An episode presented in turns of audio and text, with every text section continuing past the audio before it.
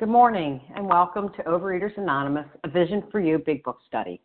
My name is Terry N., and I am a recovered compulsive overeater. Today is Wednesday, January 2nd. Today we are reading from the Big Book. We're in the doctor's opinion, reading from page XXVI, starting with the physician who, reading through two paragraphs, ending with we cannot otherwise account. Today's readers are the 12 Steps, Anne Marie M., 12 Traditions, Christina L., and the readers of the text are Nancy T., Madeline R., and Hoodie R. Our newcomer greeter is Leon B., and our host for the second hour is Sandy W. The share ID for yesterday, Tuesday, January 1st, for the 7 a.m. Eastern Time meeting is 12,365. That's 12365. For the 10 a.m. Eastern Standard Time meeting, it's 12,366. That's 12366. OA Preamble. Overeaters Anonymous is a fellowship of individuals who, through shared experience, strength, and hope, are recovering from compulsive overeating. We welcome everyone who wants to stop eating compulsively. There are no dues or fees for members. We are self supporting through our own contributions, neither soliciting nor accepting outside donations. OA is not affiliated with any public or private organization, political movement, ideology, or religious doctrine. We take no position on outside issues. Our primary purpose is to abstain from compulsive eating and compulsive food behaviors and to carry the message of recovery through the 12 steps of OA to those who still suffer our sole purpose. OA's fifth tradition states each group has but one primary purpose to carry its message to the compulsive overeater who still suffers. At a Vision for You Big Book study, our message is that people who suffer from compulsive overeating can recover through abstinence and the practice of the 12 steps and 12 traditions of Overeaters Anonymous. I will now ask Anne Marie M. to please read the 12 steps. This is Anne Marie N., compulsive overeater in South Carolina. The 12 steps of Overeaters Anonymous. One, we admitted we were powerless over food, that our lives had become unmanageable. Two, came to believe that a power greater than ourselves could restore us to sanity. Three, made a decision to turn our will and our lives over the care of God as we understood Him. Four, made a searching and fearless moral inventory of ourselves. Five, admitted to God, to ourselves, and to another human being the exact nature of our wrongs. Six, we're entirely ready to have God remove all these defects of character. Seven, humbly asked Him to remove our shortcomings. Eight, made a list of all persons we had harmed and became willing to make amends to them all. Nine, made direct amends to such people wherever possible, except when to do so would injure them or others.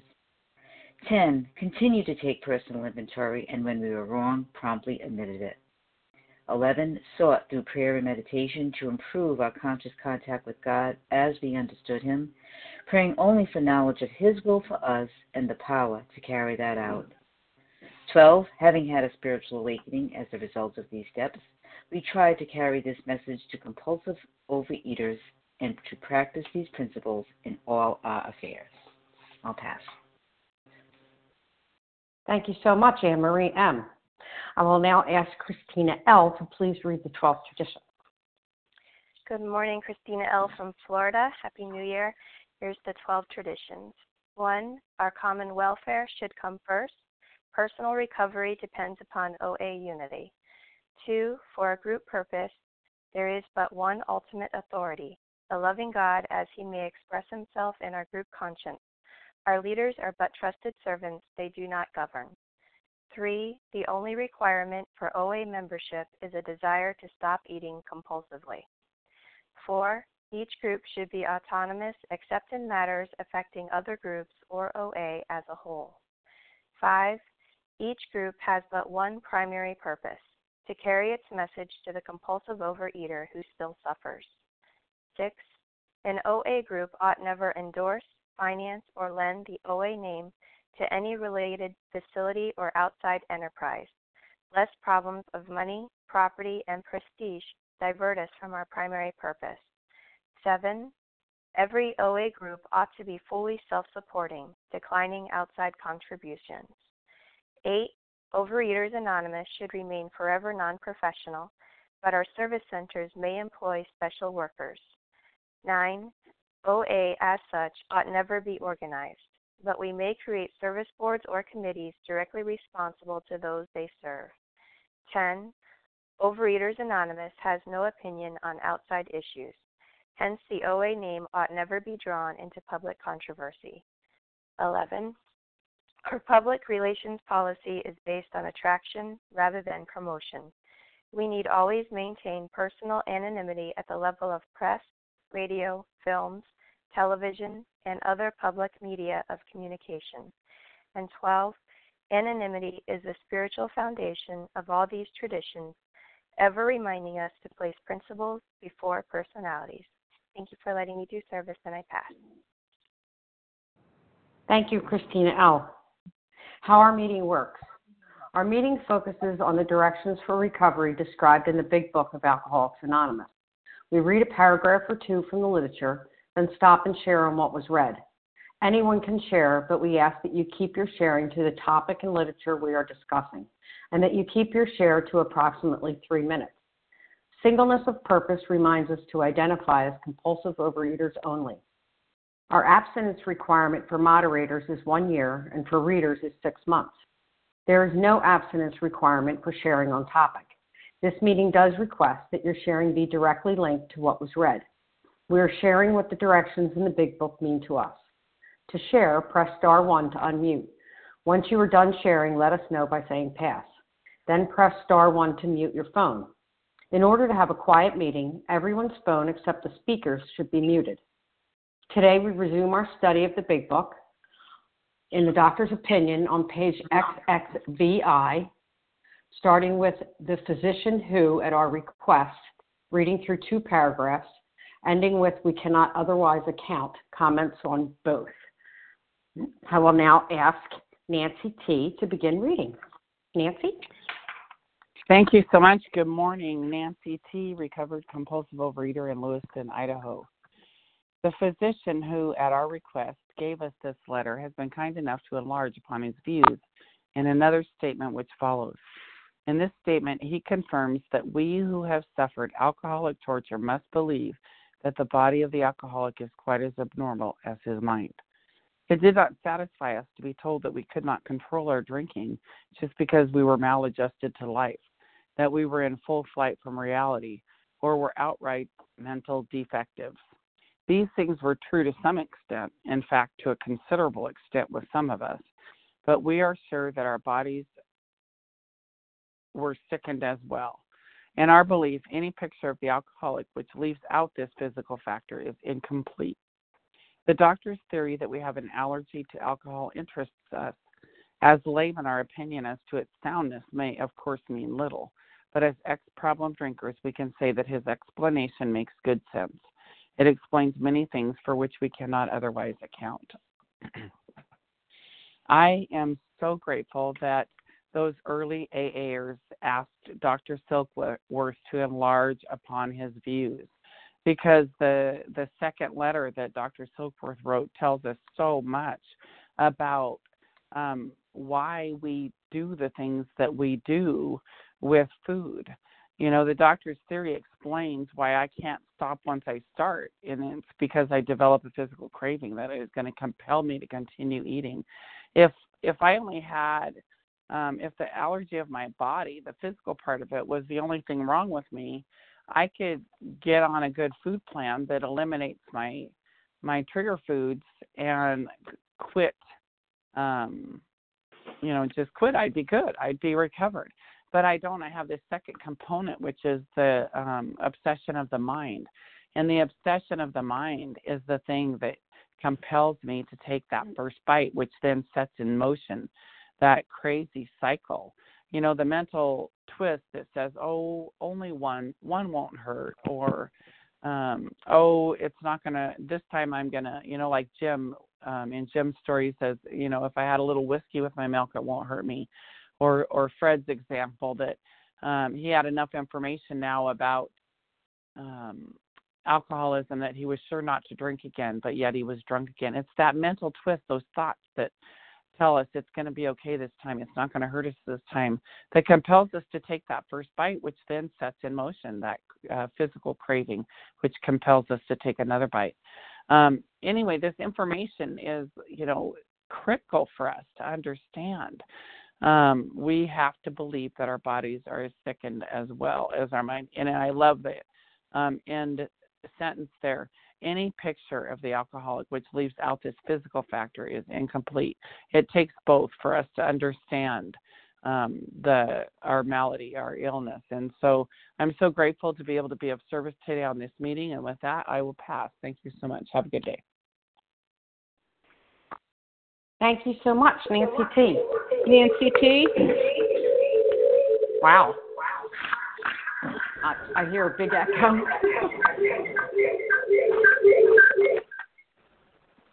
Okay. Um, okay, uh, now we're going to open it up for Nancy P. sharing. Please, Charles H. Nancy P. Katie Harlan P. from G. Boston. Larry J. Please Larry L. Who? Okay, okay, okay. Uh, Lance? I got. Oh, I got. I got Nancy. I got Charles. I got Lance, and I got somebody W. Katie G. Jennifer. Who Harlan was somebody G. W? Tina S. It was Jennifer W. Tina, Harlan, Jennifer. Larry. Okay. Lisa B. Katie G. That's it. We're done. We're done. We're done. We're done. We're done. Okay. I have Nancy P, Charles H, Lance L, Tina S, Jennifer W, and Harlan G. And I'm so sorry about who I didn't get, but that's where we're going with right now. So, Nancy P, you're up, followed by Charles H. Nancy, please go ahead. Hi, thanks for letting me share. I love this reading, this part of the doctor's opinion, um, because it begins to help me make sense of, as I look back, it begins to help me make sense of my of my illness. So the word "must" means obliged, and the last part that we read is cannot otherwise account. So that makes me want to be a detective. When I've considered all the facts, including the ones I've tried to hide from, when I've discounted the impossible, whatever's left over must be the truth. So, what's impossible? Magic is impossible. There's no fairy godmother. There's no evil fairy godmother. So, that's impossible. So, what else is left? Why am I so different? Oh, allergy of the body, an obsession of the mind. I never, ever, ever, ever could be the same as other people. I'd try to act the same, but it never worked. And I'd go home and I'd eat in secret. And every single thing that says about the alcoholic in this book, every single thing applies to me. I'm obliged to believe it because the facts bear it out.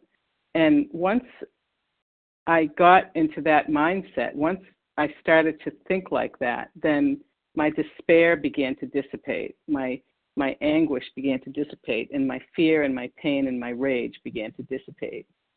I never thought I had a problem. I just was happy to live in that state of fear and pain and rage.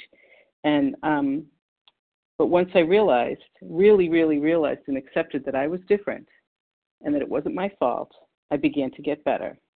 So every single thing that it says in this book, from Bill's story to Jim, Fred, the jaywalker, the Kansas farmer coming out of his root cellar, everything about the alcoholic applies to me. And so rather than being a detective story, it became like an exciting novel, my life, because you know what used to baffle me now makes sense. Um, and with that, I'll pass. Thank you so much, Nancy P. Okay, Charles H., you are up, followed by Lance L. Thank you, moderator. Don't and don't don't don't feel no type of way. People just gotta wait. That's just what it is, right? Charles H. I'm a recovered compulsive overeater. That's real, right? Um, I, I don't scale back. That's why I don't share every day because people be in their feelings and people be oversensitive. If you so recovered, stop being oversensitive, right? So, um, allergy, an abnormal reaction to an item, right? As a compulsive overeater prior to, you know, being recovered, I hated that word allergy because that word allergy held me to a held me to a standard that um I didn't want to be held to, right?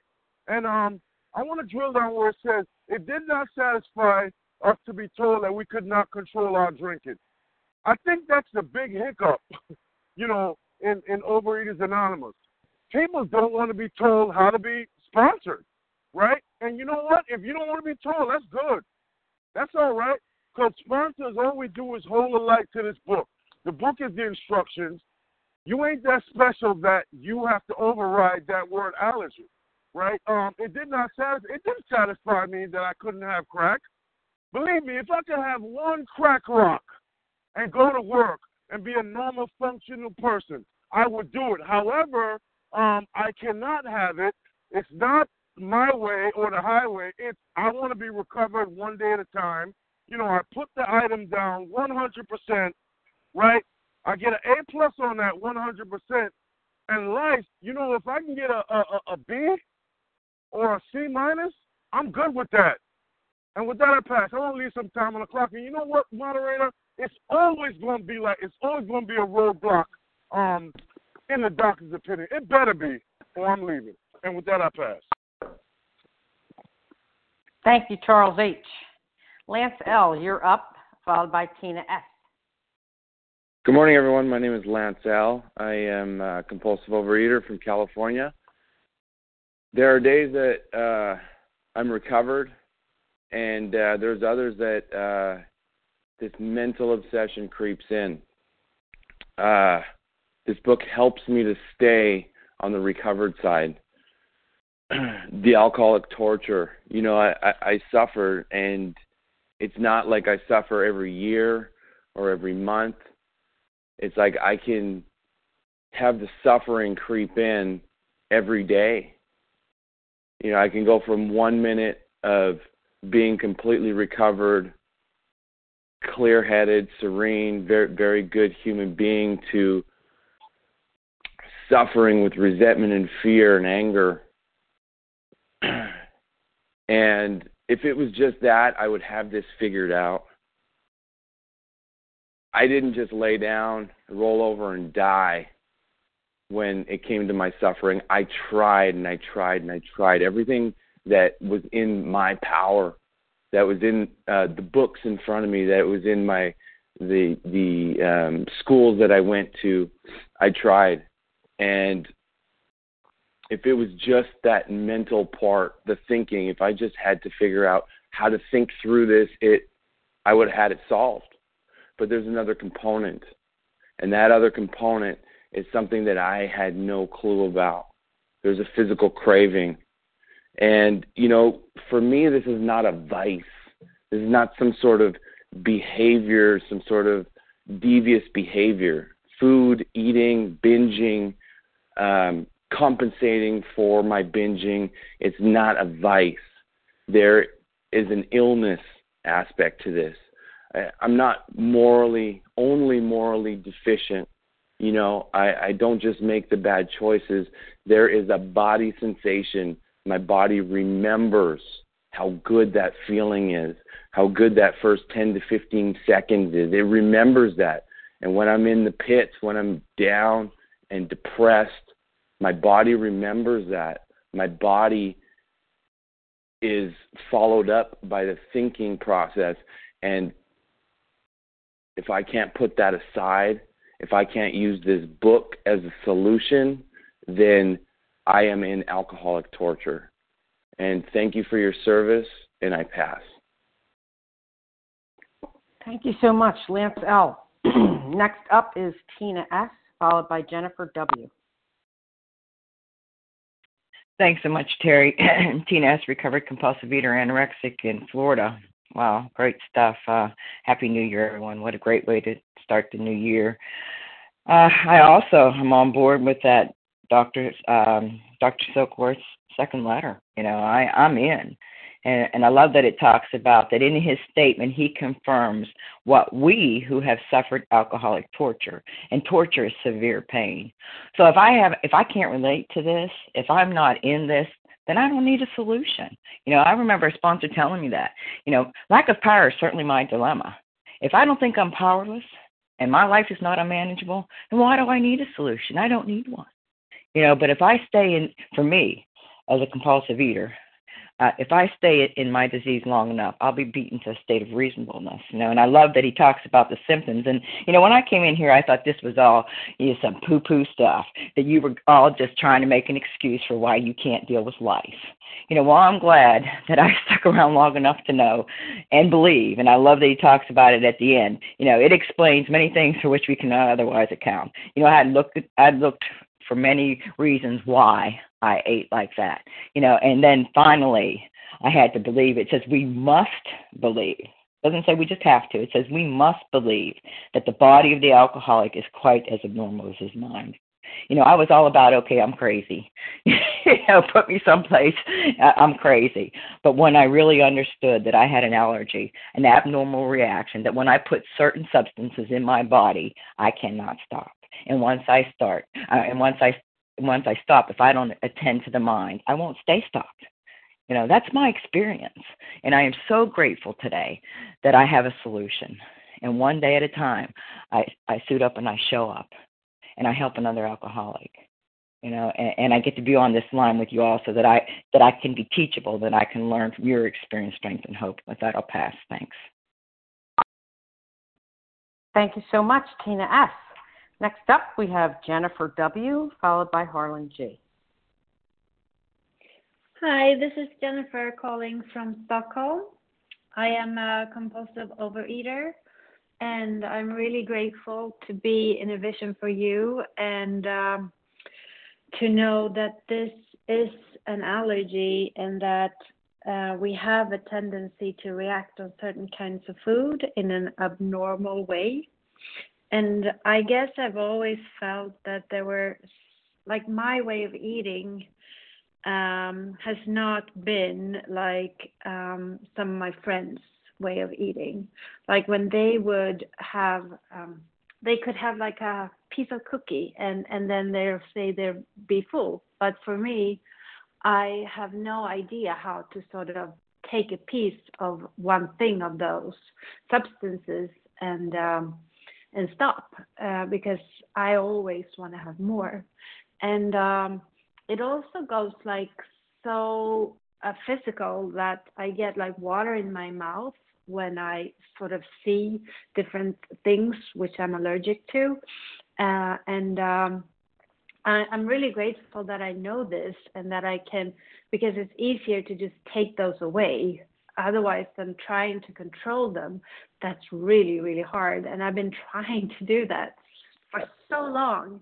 And um and now sometimes i could feel like I'm normal as to other people and um that's why that's why i'm so grateful that i found a vision for you because then it doesn't seem so abnormal or abnormal because there are other people who eats in the same way as me who gets this physical allergy and it can't handle it. And uh, and then because sometimes when I say I don't eat certain things, uh, people can wonder. Uh, but here, uh, no one wonders.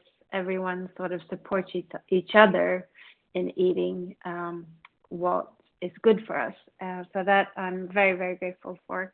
And it feels great to start the year with this um, doctor's opinion, and I'm, I'm so happy to be part. Thank you. Thank you so much, Jennifer W. Next up, we have Harlan G. Thank you very much, and, and thanks for your service, and thanks to Team Wednesday uh, for making this possible. I'm Harlan G. I'm a recovered compulsive overeater in Scottsdale, Arizona. From the time I was a toddler, from the, for as far back as I can possibly remember, people have been giving me a very clear signal, and this is the signal that they gave me. I am an inadequate human being because of the amount of food I eat and because of the weight that I carried. I am unacceptable at any level to the society that I have been born into. There is no way that I am going to match up to their expectations. And hard as I tried, with every fiber of my being, I tried to acquiesce to their demands. They told me that fat boys don't get this, and fat boys don't get to do that, and fat boys don't get girlfriends, and fat boys don't get good jobs. And I found everything that they said to be true, but I couldn't make the grade. And then I read this, and I didn't understand it. And people would say to me, Don't eat cookies. You're allergic to them. And I'd say, You're crazy. I'm eating cookies. I don't break out in a rash. I don't get itchy, watery eyes. I'm not sneezing when I'm eating cookies. And they said, Don't eat them. And I went to a source of information that has never failed me, that's rather archaic, and it's called the dictionary. Some of you are old enough to remember a dictionary.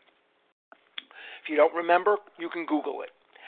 And I looked up this word allergy, and like a lot of words, it had many definitions, and one of the definitions fit me exactly. It said an adverse, abnormal reaction to a food, beverage, or substance. Adverse means it's harmful. Abnormal means most people don't react the way I do.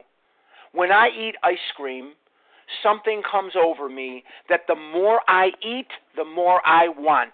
The more I want, the more I eat, and it's just endless. When my friends would eat it, they would take a couple of spoonfuls and pass it and say, Who wants to finish this? Because the more of it they ate, the less of it they wanted, and my reaction was exactly the opposite. These paragraphs are the first inference of in any written source of a physical component to this illness. Never before had it been discussed or examined before Silkworth's observations and has been proven true in my body, these substances will produce an actual physical craving for more of the same. No matter how long it's been since I've had them, they will produce that physical allergy every single time. My powerless condition comes from an inability to eat certain foods reasonably controlled or excuse me, I can't stay stopped because of the mental twist. And if I can't eat because of the allergy, and I can't not eat because of the twist of the mind, I am powerless over food. But this emancipates me. Time. I didn't cause it, I can't cure it, and I can't control it. And with that, I will pass. Thank you. Thank you, Harlan. Okay, so if you just jumped on, we are in the doctor's opinion on page XXVI. We're reading from the physician who, at our request, through two paragraphs, ending with "We cannot otherwise account." Who else would like New Year? is Trying to hear new voices. Katie Who else G would like from to share? Ann Marie M. Larry. Ann Katie Marie. G. Lori A. Janice Laura PM. R. Somebody Lori A. Ginger C. Okay, who was the A? Somebody A. Lori A. Lori A. Oh, I got Lori. Okay. Oh, And I okay. got Ginger. And I got Vasha. Marie. Vasha K. Janice And PM. that was Janice. Katie G. Katie G. Laura R. Larry. Laura Lisa R. J. Lisa J. We're stopping R. there. We're stopping there. Okay. Was it Laura J? Lisa J. Lisa J. Is there a Lisa R also? Okay. Laura. Laura. Laura R. Yeah. I got your initials mixed up. Thank you. Okay. Okay, so I've I, I don't have too many last initials, so if you would say that when you come on, that'd be great. I have Anne Marie, Lori A, Ginger C, Janice PM, Katie G, Laura R, and Lisa R. Oh, maybe I got more last initials than I thought. Okay, Mhm. Anne Marie, I don't have yours. You're up, followed by Lori A. And Larry. Thank you. This is Anne Marie M. Um, compulsive overeater recovering through God's grace and so very grateful. Uh, this paragraph, this first paragraph, is one of the many um, important cra- car- uh, paragraphs for me.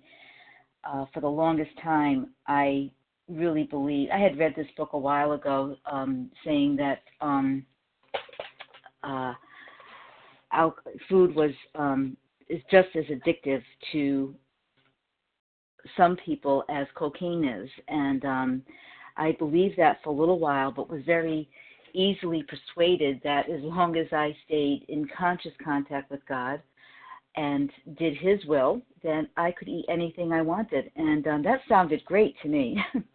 and I tried it, and for uh, then on, it was it was a struggle. And um, so, when I when I read here um, that I must believe that the body is is quite as abnormal as his mind, that I do have an allergy. And it was already once said earlier that it was just a relief for me to see that this was a disease, or to know that this was a disease, and that I wasn't such a bad, horrible person. Because the things that I thought about myself um, and said to myself, I don't think I'd say to my worst enemy. I mean, I just was nasty to myself because of my compulsively overeating, shoving food in my mouth, even when I didn't want it. Uh, just keep shoving it in and just saying to myself, I don't want this anymore, and just kept putting it in, in you know, hand to mouth, like something or somebody else was pushing my hand to my mouth, and um, it, it was just such a relief for me to know that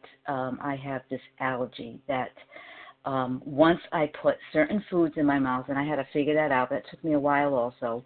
Um, I knew the main ones, but then there were a few here and a few there that um, first I was unwilling and then I became willing uh, to give those up also.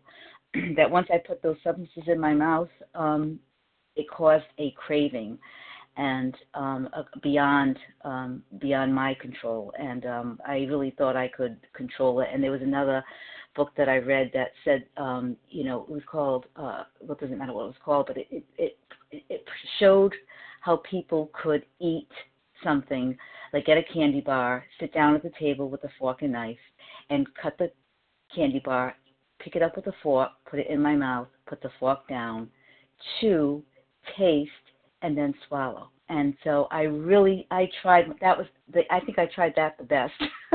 that didn't work. so I am grateful. Thanks, I'll pass.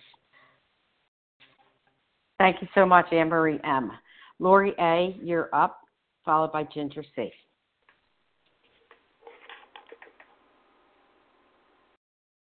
Lori A. Oh, sorry. I thought you said Ginger C. Okay. Uh, hi, everybody. I'm Lori, compulsive eater. Um, I'm feeling very hopeful and very relieved as I read this and as I listen to everybody share. Um, I have read this thing, uh, I don't know how many times, but um, especially recently. But this morning, it is just hitting me uh, right down to the core, right down to my heart. And uh, I had tears in my eyes earlier, and I was writing about how hopeful and um, peaceful and relieved I was feeling. Um, I've been in OA for quite a while, and um, but I've had relapses uh, all the time, and um, you know, but I had long-term abstinence recently uh, I had a five day binge over the Christmas holidays, so I've only been abstinent since December 26th again. And I hadn't been listening to these meetings, so I'm just coming back to Vision for You. And um, what a awesome place to come back to. I just want to thank everybody who shared. And, you know, I must believe that my body is very abnormal, and so is my mind. I must believe that I've got a crazy body that tells me that it's okay, or a mind that tells me it's okay to eat this one thing. We were going to um dinner at a restaurant and I thought, "Oh goody, they've got this favorite dessert." And I was like, "Oh yeah, this this my disease told me you can have that. And that is the stupid, sick mental obsession of this disease. And you know, I know that I need to do certain things so that I I uh, don't let that mental obsession get away from from me. And I sometimes and I forget that sometimes. And I and that's what happened. As soon as I had that little piece of sugar, well, not little, um, but as soon as I had that, I was off to the races. You know, that's when my allergy kicked in, and, you know, all of that abnormal eater crap was right there in front of me. And for five days, I was just a goner. And I woke up on the sixth day, and thank God I, I, I asked my husband to throw the rest of my binge food away, and thank God he was able to. And um, thank God I have been abstinent since then, and like it is my higher power that's doing it. And um, I just want to thank you all for this amazing, amazing uh, group. Thank you for doing the service. Thank you for all the readers. Thank you for the moderator. Thank you for the people that came up with it. Um, I am feeling tremendously grateful right now. So I just want to thank you all out there in, in uh, phone land. So thank you so much. Have a great day. Pass. Thank you. Welcome back, Lori A. Ginger C., you're up, followed by Janice PM. Hi, good morning. Thank you for your service. This is Ginger C., recovered compulsive overeater from Colorado. And I just love these three words maladjusted to life. And really, since birth, I feel like I've been maladjusted to this thing called life that we're supposed to be living in and going through. And I never could. And I found my greatest friend early in childhood, and that was food. And I ate and ate and ate because life was scary and it was too hard to be in the left shoe was always dropping, and I knew that ease, that comfort would come at once by taking that first bite. And so, you know, this higher power kept presenting me with new information, and I kept eating. I like life on Ginger's terms. You know, I want to be in control, and I want to know, most importantly, I'm going to be okay. And this is the miracle of it understanding our disease finally. Thank God for Dr. Silkworth, a hero for us all so we have this twofold nature. And what's amazing, this entire psychic change that comes about, first and foremost, I have to say goodbye to the food, probably in a way I've never said goodbye before. I always wanted to have my cake and eat it too in OA. Don't you know I had a revolving door of relapse? If the allergy comes in, it's going to take you out. You've got to put it down completely. But then you have this personality change, complete rearrangement from within and ideas, emotions, and attitudes which were which were once the guiding forces of the lives of these men are suddenly cast to one side, and a completely new set of conceptions and motives begin to dominate them. And no longer was I maladjusted. I embrace life because I'm connected to a power, and I know that power is guiding me and protecting me. And my job is to keep the ego down, a price has to be paid. I have to smash this self centeredness tendency. But it's amazing that now longer am I maladjusted. I couldn't do life at all, and I picked up many other addictions along the way. And today I'm free, and I'm just with this higher power. And not only am I going through life, I'm growing and becoming more effective. And it's only a daily reprieve. But thank God, the most important piece I no longer see food as any type of solution to this thing called life. I find it in a higher power. And with that, I pass. Thank you, Ginger C. Janice PM, you're up, followed by Katie G. Well, thank you so much, and good morning to you, and happy, healthy new year and new day. new day uh, to everyone. My name is Janice PM, and I'm a grateful, recovered compulsive overeater. I'm going to kind of talk of what I've learned from the doctor's opinion on this uh, particular paragraph of the word craving. I don't know about you, but I know a lot of women, sorry men, if they were pregnant, they would say, "Oh, I crave a, um, an ice cream sundae." Well, you know, I know like myself, I really haven't had an ice cream sundae for a long time at the time that I was pregnant, but I use the word craving. Now, that's not what we Dr. Silkworth says. He uses the word craving as meaning an allergy, which means for us chronic compulsive overeaters, there has to be the substance. Like I heard somebody say, I ate ice cream and then the craving started. See, that differentiates me from a normal eater. The craving will not start in my body unless the substance is in my body and then it wakes up the Doberman pincher, and I'm awake and sets off the allergy. See, it's not before. It's it's it's, it's this is what I had to get for a long time. What do you mean it's not the craving? I crave a donut. I crave. Well, if you crave it, that means in my system that I've already had it in my system. It could be a day or two before, and it's still in there, so I'm craving it. Um, and you know, I never craved asparagus because I never, never, never liked it, and I never put it in my system. It's just something I don't like. But a lot of people that you know, when we first come in this, oh, I crave it. Why can't I have it? It's not. It's the craving is uh, something in my body that metabolizes um, and, and and I need it. I need it because that's the phenomenon of craving. It never, never happens to somebody that's not a compulsive overeater. They may have it once in a while and then want it again a little bit, but then we have that other mental obsession that oh, it felt so good. I, you know, I used it and it felt comfortable. I want, I want that feeling again. But if we don't put it in our system, guess what? You won't crave that substance. And I think that has to be distinguished between the craving and the mental obsession. And then after we get the food down, that's the first thing.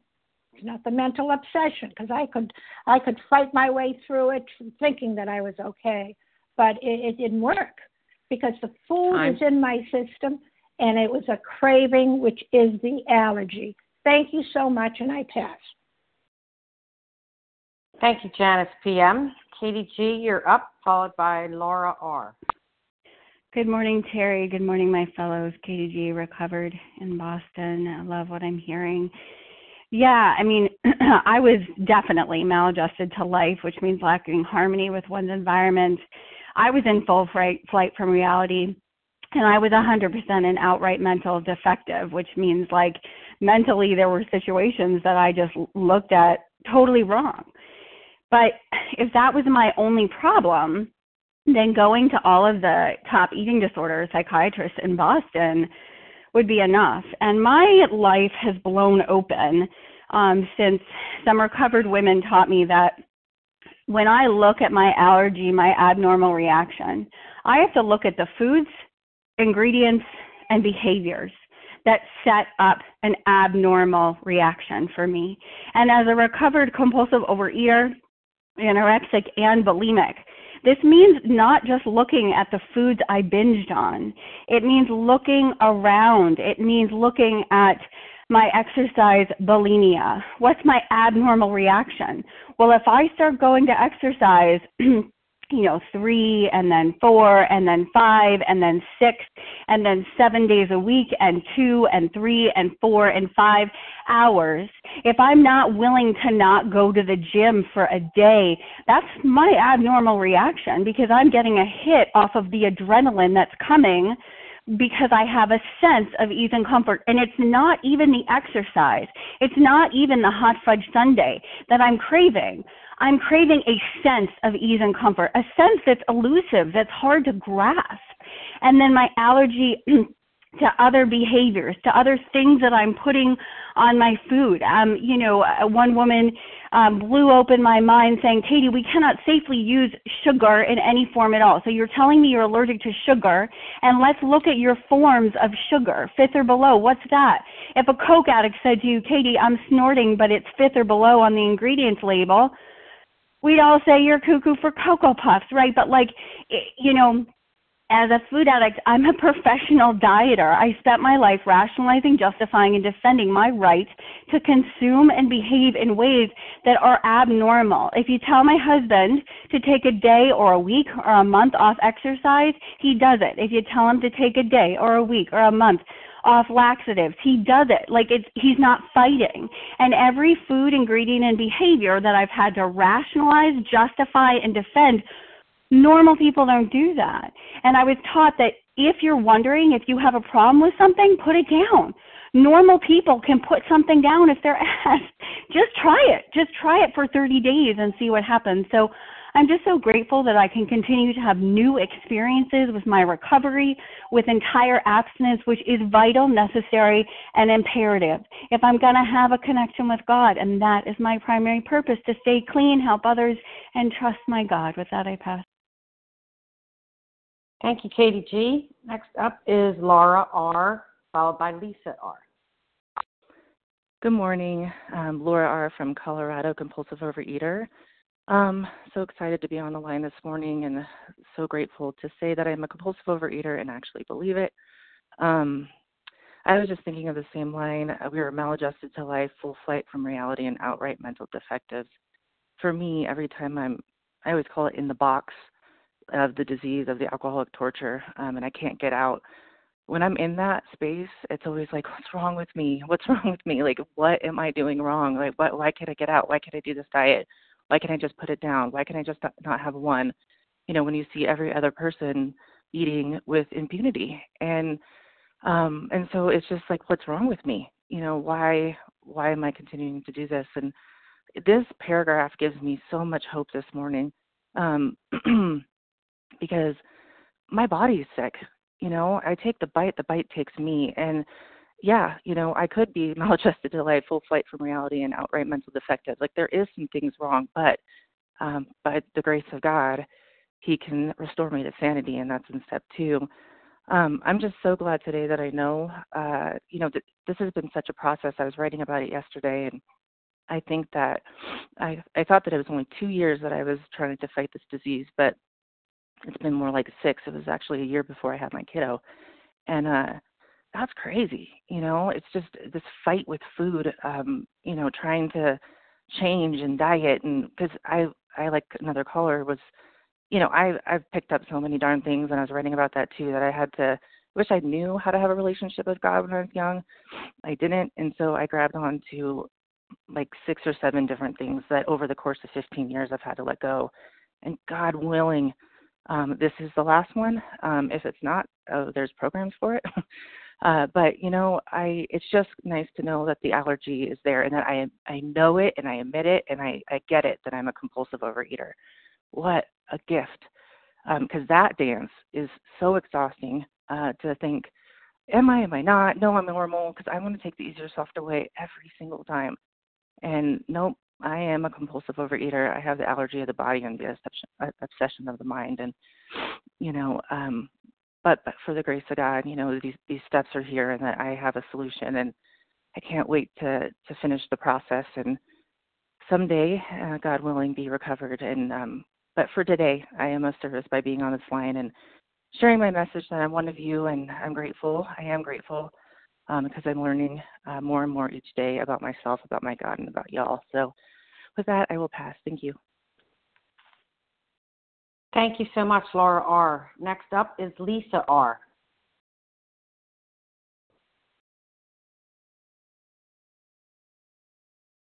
Pretty sure I heard a Lisa. It might not be R. Lisa, star one to unmute.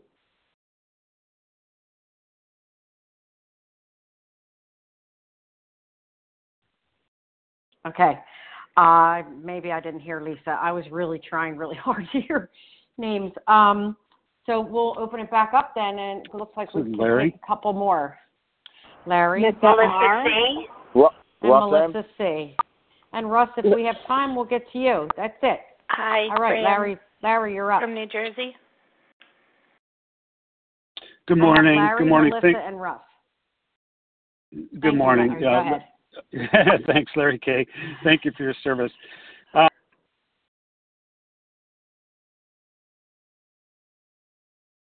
Think we lost you. Or did we lose me? Oh, I'm back. I'm back. Sorry about there that. you are. Okay. The, the allergy suggests something that is critical to my understanding of this disease. Every time a normal individual consumes their food, their desire for more becomes satisfied. So every time they eat, once their desire for more becomes satisfied, they will noticeably become disinterested in the food. Watch them. Every time a compulsive overeater consumes their alcoholic foods, their desire for more becomes amplified, it becomes intensified, not satisfied. And that is not normal. If you don't get that distinction, you will be lacking the foundational information about what it means to be, be alcoholic.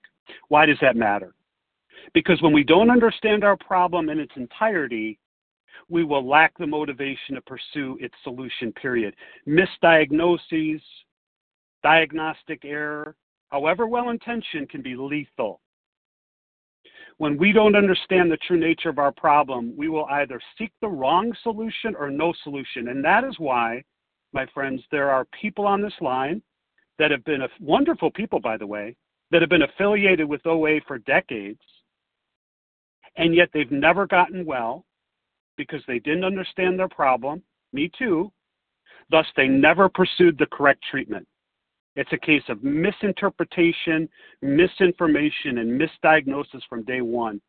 When my daughter eats chocolate, she becomes disinterested in it every time after her desire for more becomes satisfied. That's a normal physical response in humans. I'm not like her. I'm not normal.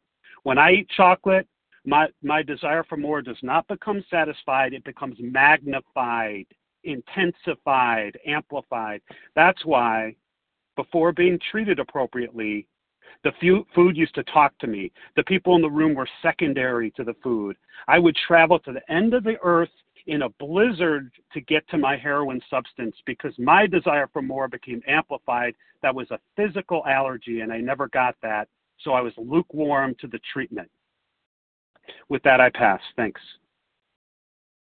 Thank you, Larry K. Next up is Melissa C., and hopefully followed by Russ M. There's four minutes left, so if you each take two, you could do that. Go ahead, Melissa. Hi, great. Good morning. Thank you so much for your service, Terry. Melissa C., recovered compulsive overeater in New York, and let me know when two minutes are up if I if I'm approaching it. Um, so you know, I I used to work with this woman years ago, and this for me was a really good um, demonstration of what it means to not have the allergy. And and she was someone um she was talking to us one time a, a, a few of us who were sharing about our struggles with weight. And this was before I really knew what the allergy of the body was. I was not educated yet formally on it other than my experience and she was telling us how she had lost many many years ago um 30 pounds and has kept it off all of you know all of her adult life and what she discovered was she could eat anything, so long as she only had a bite of it. And um, and we, I was fascinated. You know, she said she discovered that the first bite tastes as good as the last bite does. So she would just have the first bite. And God, I wanted that more than anything. That to me was like the you know the epitome of my dreams coming true. That I could eat anything I want like a normal person. And, you know, um, that is not my reality. I am not like other people. Um, perhaps the other women that she shared this information with could. You know, when she said that, um, I knew inside that there was something deeply wrong with me, and uh, but I kind of put it as a morality issue. I really thought that I was bad, and I would say things like, "I'm being bad," you know, in, in regards to the food. And, you know, one of the most dangerous things I, I hear sometimes with people who are working on, on getting recovered, who are working on recovery, and they'll say things like, well, you know what, I did have blank, but I, I didn't have a lot of it. I had just a little. And, and, and it's progress, not perfection, right? And you know what? If you can make progress in the food and not have 100% abstinence, but have progress, you don't have the allergy and and you don't really need to go much further. So I, I think it is. This is crucial information. I suffer from an allergy. If you put certain substances in my body, I have no ability to live, you know, in moderation with those things. And knowing that has been tremendously freeing. Thank you. With that, I'll pass. Thank you, Melissa. It looks like you have one minute, Russ. Would you like it? All right, thanks, Mm-hmm. sir. Russ M, recovered compulsive overeater outside of Philly. Uh, I already, I always knew I was emotionally unstable. I couldn't handle life. I was a wreck. Uh, I couldn't get it together, and I knew there was always something wrong with me when it came to food. So when I read the doctor's opinion, it put it all together. It put every piece of that puzzle together. So to make it short and sweet, if it wasn't for William Duncan Silkworth, Silky, I know Bill and Dr. Bob were involved, but if it wasn't for him, I would be dead. I, I wouldn't be here on this line because it taught me who I really am. And uh, y'all have a good day. Thank you very much. Love you. Thank you so much, Russ M. Thank you, everyone. Is there time Share for one this- more? Nope, that's it. We're out of time, but there is a second hour that you're more than welcome to jump on.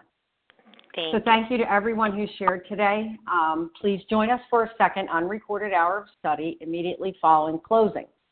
The share ID for today's meeting, Wednesday, January 2nd, for the 7 a.m. Eastern Time meeting is 12,369. That's 12369. We will now close with the reading from the Big Book on page 164, followed by the Serenity Prayer. And Madeline R., will you please read page 164? Sure thing. This is Madeline R., recovered in Pennsylvania. Thank you so much for your service today and everybody's share. On page 164, our book is meant to be suggestive only. We realize we know only little. God will constantly disclose more to you and to us. Ask Him in your morning meditation what you can do each day for the man who is still sick. The answers will come if your own house is in order. But obviously, you cannot transmit something you haven't got. See to it that your relationship with Him is right, and great events will come to pass for you and countless others. This is the great fact for us. Abandon yourself to God as you understand God. Admit your faults to Him and to your fellows. Clear away the wreckage of your past. Give freely of what you find and join us. We shall be with you in the fellowship of the Spirit, and you will surely meet some of us as you trudge the road of happy destiny. May God bless you and keep you until then.